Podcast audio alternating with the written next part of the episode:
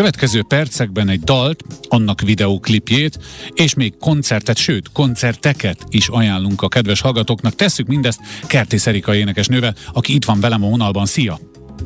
Sziasztok, sziasztok! Szóval van dal, annak lett klipje, és lesznek koncertek. Koncertek, haladjunk sorban. Az első a Titkom című dalot, ami ugye már megjelent tavaly, tehát már például én is Spotify-on hallgattam meg, eh, ami már megjelent. Mi késztetett arra, hogy ehhez klipet is készíts, hiszen meglehetősen intim, ha szabad így mondanom, a témája, a szó jó értelmében.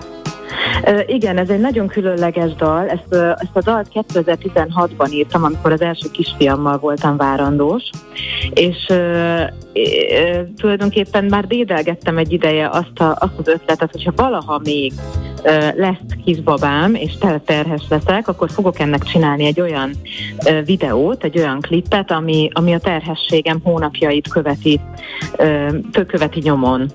Úgyhogy, úgyhogy amikor megtudtam, hogy a második kisfiammal terhes vagyok, akkor rögtön, rögtön beugrott, hogy nekem ezt a klippet most kell megvalósítanom és megvalósult, és nagyjából, hát kevesebb, mint egy hete, mert múlt szerdán volt a klip premier, most már kevesebb, mint egy hete, de látható a Youtube-on.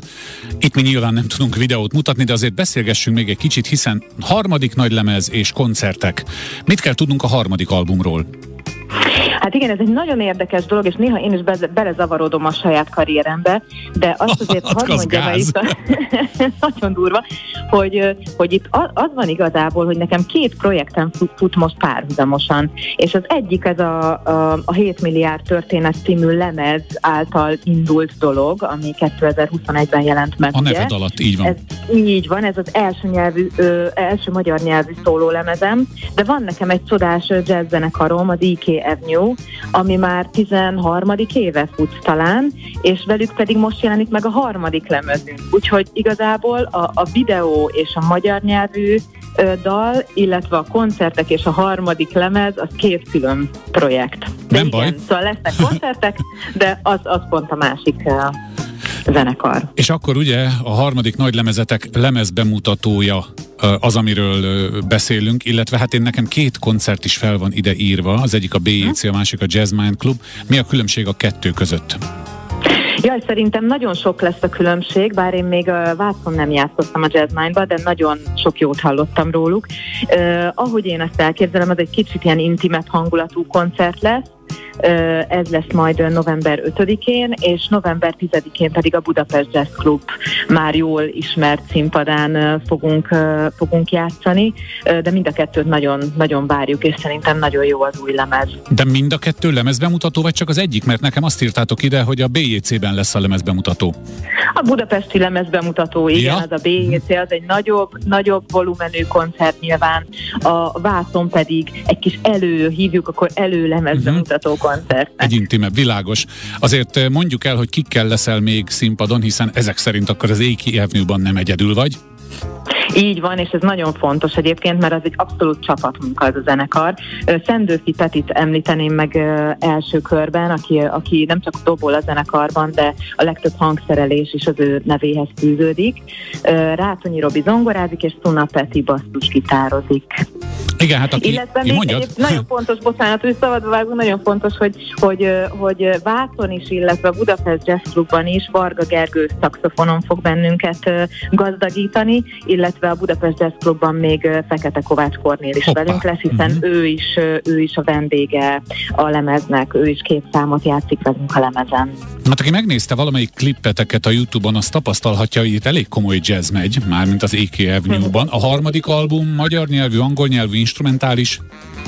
A, a, az is ö, angol nyelvű, tehát valamiért ez, a, ez az IKR vonal ez bele, bele ö, állt ebbe az angol nyelvű ö, dal, dalírásba, de hát valahogy ez így alakult, és ez teljesen jól van így, meg, meg szerintem valahogy ehhez a stílushoz, ehhez a fúziósabb, ilyen R&B-sebb, inkább úgy mondom, jelleghez mm-hmm. jobban is passzol az angol nyelv.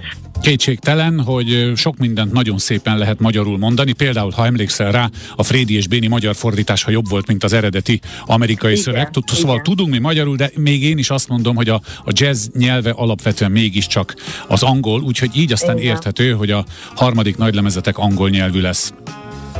Most viszont mi itt a Jazziben meghallgatjuk azt a dalt, amiről az elején beszéltünk, és amiről azt mondtam, hogy klipet nem tudunk játszani, hát azt nem, de zenét igen. Van-e még azon kívül, amit elmondtál, tudnivaló, ki írta, ki komponálta, nyilván belőled indult, hiszen a te tapasztalatod van a dalban, de van-e közreműködő, akit meg kell említenünk a Titkom című dal kapcsán, vagy titkos? Egyáltalán nem titkos. Én írtam a, a zenéjét is, és a szövegét is tulajdonképpen, és a hangszerelés maga, az pedig egy próba alkalmával született meg, amikor, amikor a lemezre elkezdtünk próbálni tulajdonképpen.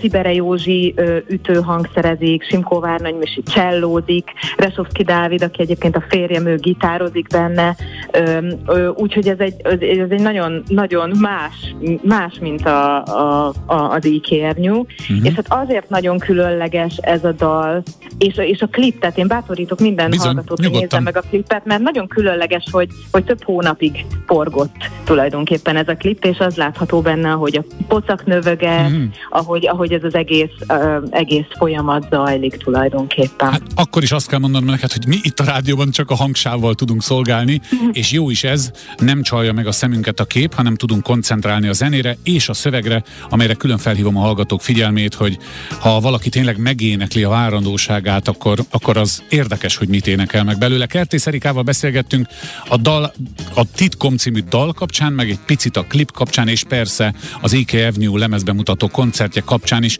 Köszönöm, hogy hívhattunk. Szia! Én is köszönöm. Sziasztok!